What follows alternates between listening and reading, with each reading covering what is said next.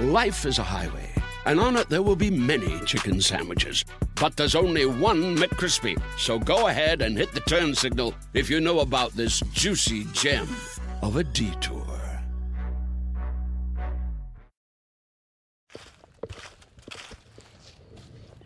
Nancy and I are standing on a small hill just outside of Jay, Oklahoma. Everything's pretty messy because it's been muddy around here with all this rain we've had. To find us on a map, go to where Oklahoma, Arkansas, and Missouri meet. Then move your finger a little to the left, west, just into Oklahoma. Down in the valley below, cows are munching on grass. A creek cuts through the edge of the field, and because of the rain, everything is sparkling green. You can see the jonquils over there. You can always tell an old house site because the jonquils are coming up. Everybody had jonquils. Nancy is my cousin. It's her cattle pasture we're standing in. We're looking for the spot where a small house built in the 1830s once stood. The blooms aren't out, but they'll survive. Yeah, they always do. Jonquils are little yellow flowers, like daffodils. And even though the people who originally planted them are long gone, their green stems still poke out every spring on this same hill. Okay, this is where we think the house was in this area.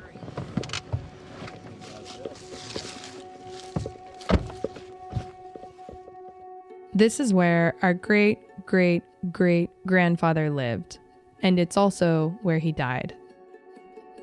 This land has belonged to my family for more than 180 years.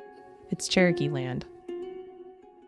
Well, if you start with the ridges, Major Ridge, John Ridge, Flora, Carrie, my grandfather, my mother, and me, seven generations. Straight down the hill from us is the family cemetery. Nancy takes care of it. It sits just off a county road. Every half an hour, a car goes by. Otherwise, it's just us, standing in front of our ancestors' graves. Major Ridge was originally buried where he was killed, and about 1860 something, his body was moved up here. Major Ridge was a Cherokee chief and leader in the early 1800s, at a time of great turmoil and change for our tribe. John was his son.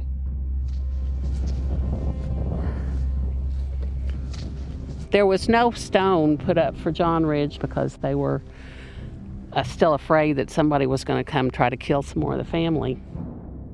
Major Ridge and John Ridge, two generations of my family, were killed on the same day. They were assassinated for a choice they made. That decision brought our tribe to this land on the promise that it would be ours for as long as the waters run and the grass grows. But the United States didn't keep that promise. People might think these broken promises that are more than a century old don't matter today, but they have everything to do with the present. Like those yellow flowers poking through the soil, sometimes the past finds its way to the surface. Muscogee Creek citizen Patrick Murphy was convicted of murdering another Muscogee Creek citizen on tribal lands in 1999 and sentenced to death by a state court. That murder would force us to face our past and to decide whether it should determine the future. Arguments for an Oklahoma murder case with far reaching consequences are set to begin this morning in front of the U.S. Supreme Court. The case could actually split the state of Oklahoma in two. Sometimes the truth is buried in the land itself. You're listening to This Land, a podcast about broken promises, tribal land, and murder. This year, the Supreme Court will decide the future of five Native American tribes, including mine, when it answers one question Is half the land in Oklahoma Indian country? From Crooked Media, I'm your host, Rebecca Nagle, citizen of Cherokee Nation. Over the next eight episodes, I'm going to take you through the story of one unique court case. It connects decisions made by Andrew Jackson to ones made by Donald Trump. It will determine if a man on death row will live or die. The reservations of five Native American tribes in Oklahoma are at stake, including mine. And with that, the future of half the land in Oklahoma. The Supreme Court is going to make their decision any week now, and we'll cover that too as it breaks. I'm telling this story because I'm tired of people being surprised that Native Americans are still here. One time, I was at this social justice conference, and a white woman walked up to me and said, I thought we killed all of you. She said it as if she was just making conversation. The cruel irony of being Native American in 2019 is we survived genocide only to be treated as if we're invisible. But we're still here, and now is the time to pay attention. Soon, the Supreme Court could order the largest restoration of native land in U.S. history. And if we win, the land my ancestors died for could be acknowledged as Cherokee land for the first time in more than a century.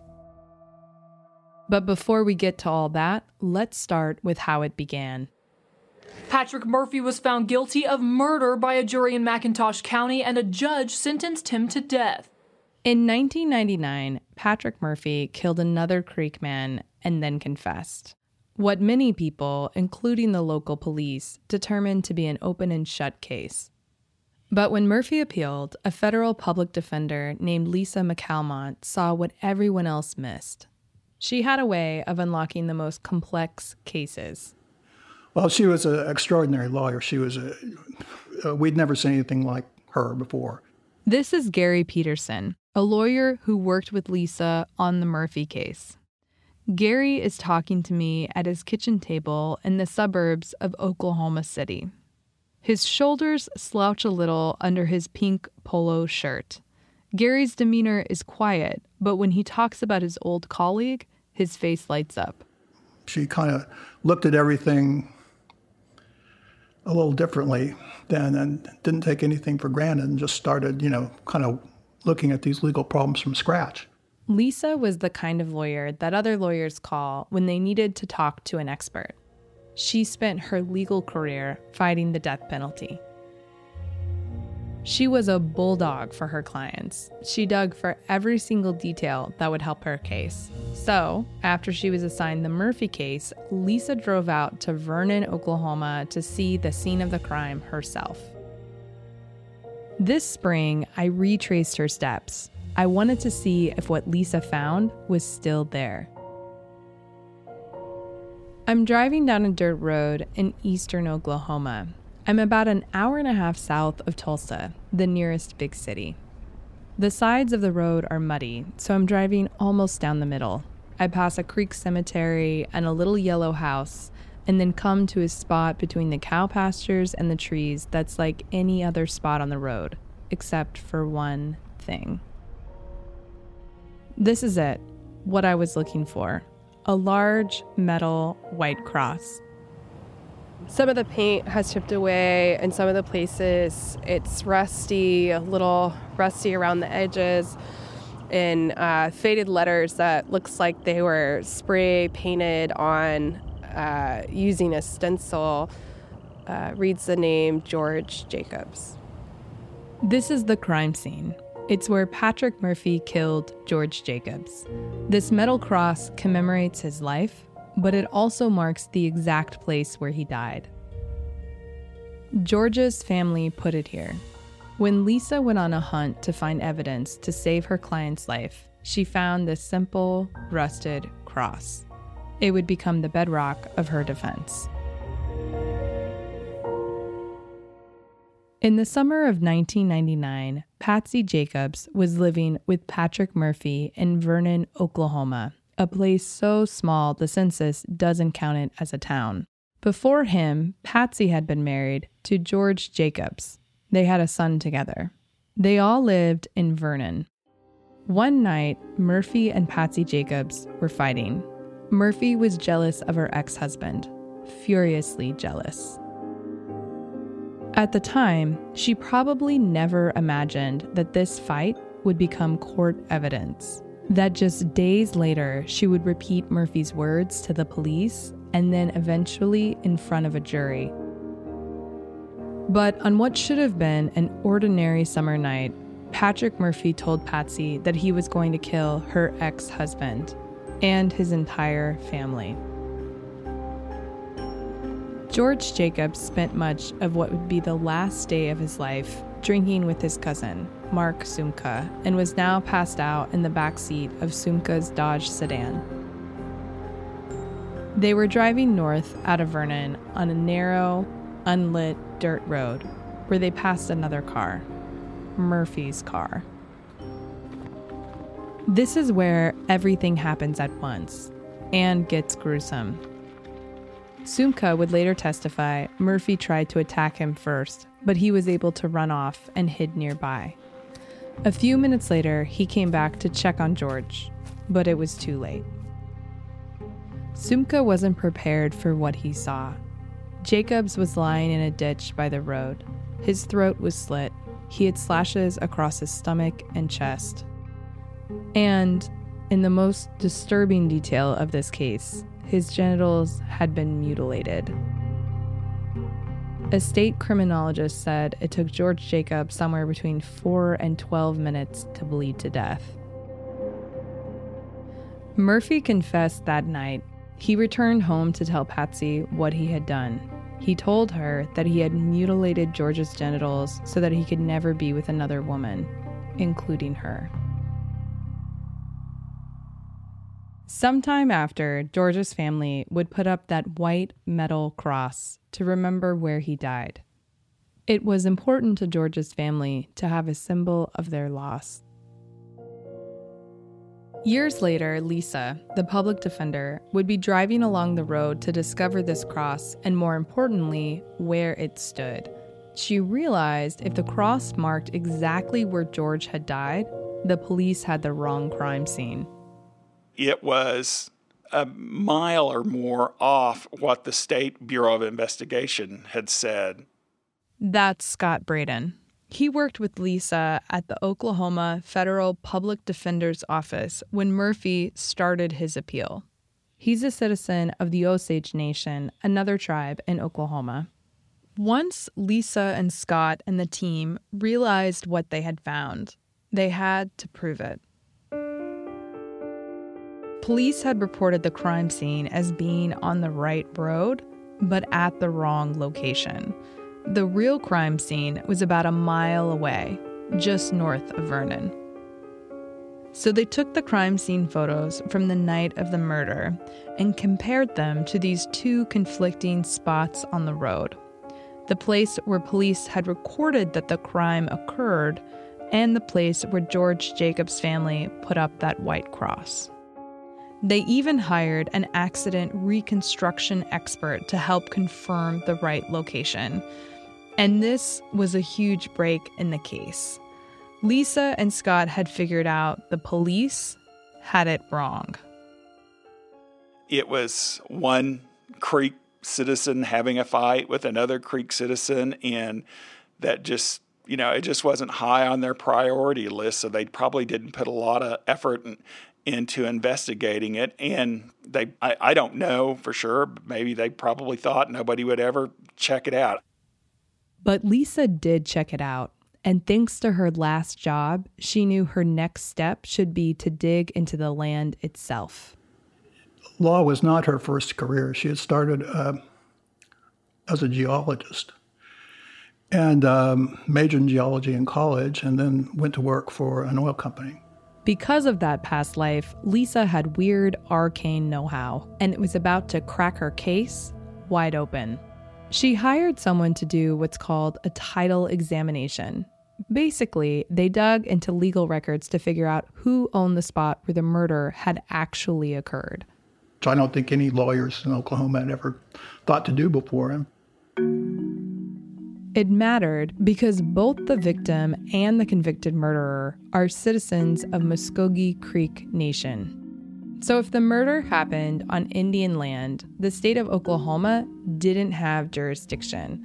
They didn't have the right to prosecute Murphy, let alone sentence him to death. That roadside cross pinpointed exactly where George Jacobs was killed, and ultimately it put his killer's open and shut conviction into jeopardy. This wasn't your typical murder mystery. The mystery wasn't who killed George Jacobs. The mystery was who controlled the land where he was killed.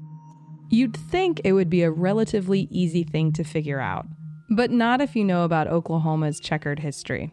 Want to make mom's day? Get to your Nordstrom Rack now and score amazing deals for Mother's Day, which is Sunday, May 12th. Find tons of gifts from only $30 at Nordstrom Rack fragrance, jewelry, luxury bags, activewear, beauty, and more. Save on Kate Spade New York, Stuart Weitzman, and Ted Baker London. Great brands, great prices. So shop your Nordstrom Rack store today and treat mom to the good stuff from just $30. Life is a highway, and on it there will be many chicken sandwiches. But there's only one McCrispy. So go ahead and hit the turn signal if you know about this juicy gem of a detour. Look around. You can find cars like these on AutoTrader. New cars, used cars, electric cars, maybe even flying cars. Okay, no flying cars, but as soon as they get invented, they'll be on AutoTrader. Just you wait. AutoTrader. Before Oklahoma became a state, its eastern half was governed by tribes. It was Indian territory. The place where George Jacobs was killed and all the land around it was owned communally by his tribe, Creek Nation. But in the early 1900s, white settlers, squatters really, wanted that land, so the government came and divided it up. This process was called allotment. Here's Scott again. So they broke up these reservations and they gave everybody, or they allotted under different ways and different formulas, land to different Indians. Picture a sheet cake. Allotment came along and sliced up the cake into a bunch of pieces. The pieces are now owned by individual citizens in the tribe, not the tribe as a whole. After allotment in the 1900s, anytime a Creek citizen sold their land, it stopped being Indian country. So, over decades, the sheet cake lost pieces from within. Well, that's what creates the checkerboard because some of that land is still owned by Indians or their heirs, and it still has the, the Indian land character. Uh, some land isn't, so you don't really know which one's which. Today, if land is still owned by the family of the original recipient of an allotment, Oklahoma says it's Indian land. But if it was sold or no longer belongs to the same family, then it's not. There's a ridiculously long list of other caveats, but that's the gist. And after all this time, the sheet cake only has a few scattered pieces left. It was just highway robbery, and they were robbing these people with fountain pens and not bows and arrows and guns like they'd done originally. Lisa knew this history. To her, the history raised a crucial question Is the crime scene on one of those scattered pieces? In other words, is the patch of land where George Jacobs really died still owned by the original Allottees family? Was it still Indian land? Here's where it gets stranger than fiction. Lisa and her team discovered that only part of this patch of land had been sold. The top few feet were no longer Indian country. But the soil underneath, that still was. Basically, the relatives of the original owner still own the cake, but not the frosting. Here's Scott again. The mineral rights still were owned by the original Indian allottee or maybe his family. It still had the the allotment character. And so that was our first thought is well, this is Indian land mineral rights, subsurface rights, whatever you want to call it, this was the breakthrough. Because the land below the surface was still Indian country, it looked like Oklahoma didn't have jurisdiction to prosecute Patrick Murphy. Lisa had what she needed to save his life. If all this sounds a little crazy to you, well, that's because it is. But that's the system we live in. In eastern Oklahoma, who owns the land determines who can prosecute a crime. While mineral interests and land titles might leave people like you and me confused, Lisa McCalmont was not. She knew these arcane facts could get the whole conviction thrown out. Here's her colleague, Gary, again. She prepared an application to the Oklahoma's Court of Criminal Appeals to say, we need, you need to consider this because it goes to your jurisdiction. And if you don't have jurisdiction, you can't execute him, you can't do anything. In death penalty appeals, the defendant's legal team throws every argument they can think of at a case, hoping one sticks. They're fighting to save someone's life. So Lisa didn't just argue that the exact spot where George Jacobs died was Indian country. She also made a far bolder claim that the whole of Muscogee Creek Nation's reservation, Creek Nation's entire sheet cake, was still Indian country. That's an 11 county area in eastern Oklahoma, about the size of Connecticut. All of it is still a reservation because Congress never dissolved it. The case dragged on for nearly two decades. Patrick Murphy has tried to get his original conviction overturned seven different times, bouncing around between four different courts for a wide variety of reasons. And all of his attempts failed until the last one. Life is a highway, and on it there will be many chicken sandwiches. But there's only one McCrispy. So go ahead and hit the turn signal if you know about this juicy gem of a detour. In 2017, that summer, a U.S. appeals court decided that Oklahoma did not have jurisdiction to convict Patrick Murphy of murder. This was the moment Lisa had been working towards for years. I wish Lisa was around to uh, to savor this victory because she was the one that got this ball rolling, you know, so long ago. But um... but Lisa died in 2007, and she never got to see this case make it through the 10th Circuit victory or all the way to the Supreme Court. I asked Scott how he thinks Lisa would react if she were alive today. I don't think she would be surprised, but I think she would be delighted because I think she expected that it would it would wind up being something like this someday. The Supreme Court is Murphy's last chance. If he loses, he'll be executed. If Murphy wins his appeal, he will be retried in a federal court and most likely spend the rest of his life in prison. His life will ultimately be spared because federal courts cannot sentence a tribal citizen to death without their tribe's permission. A new trial will be a new hardship for George Jacobs' family, I can't imagine what it's like for them 20 years after his passing to be waiting for closure still. But this case is no longer only about Patrick Murphy and George Jacobs, no longer about the life of one man and the death of another. And that's because of all the arguments that Lisa and her team threw at the wall. The one that eventually did stick was about the whole reservation. Here's Scott again. I don't think anybody really cares that much, sadly, about Patrick Murphy, but they do care about these land issues and these land value issues, and that is what has made this case move all the way to the U.S. Supreme Court. Scott is right. Patrick Murphy's name is barely mentioned in the briefs sent to the Supreme Court. Powerful interests want the state of Oklahoma to win.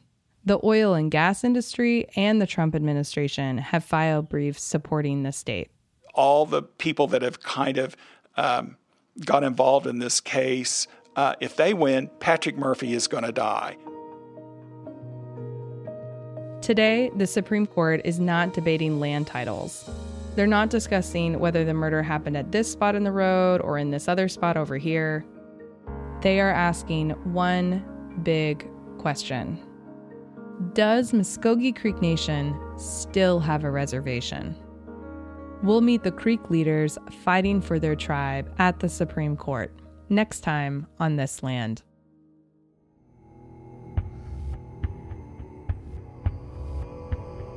This Land is written and hosted by me, Rebecca Nagle, citizen of Cherokee Nation.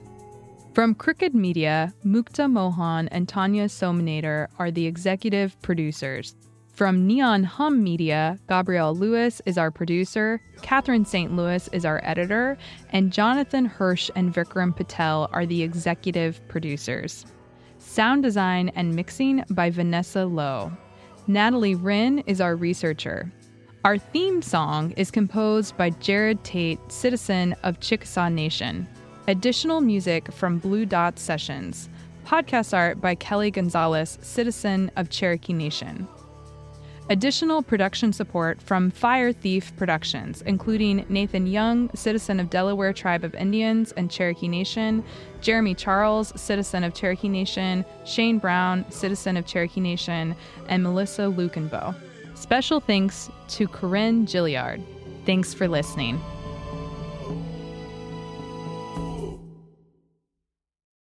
Life is a highway, and on it there will be many chicken sandwiches. But there's only one McCrispy. So go ahead and hit the turn signal if you know about this juicy gem of a detour.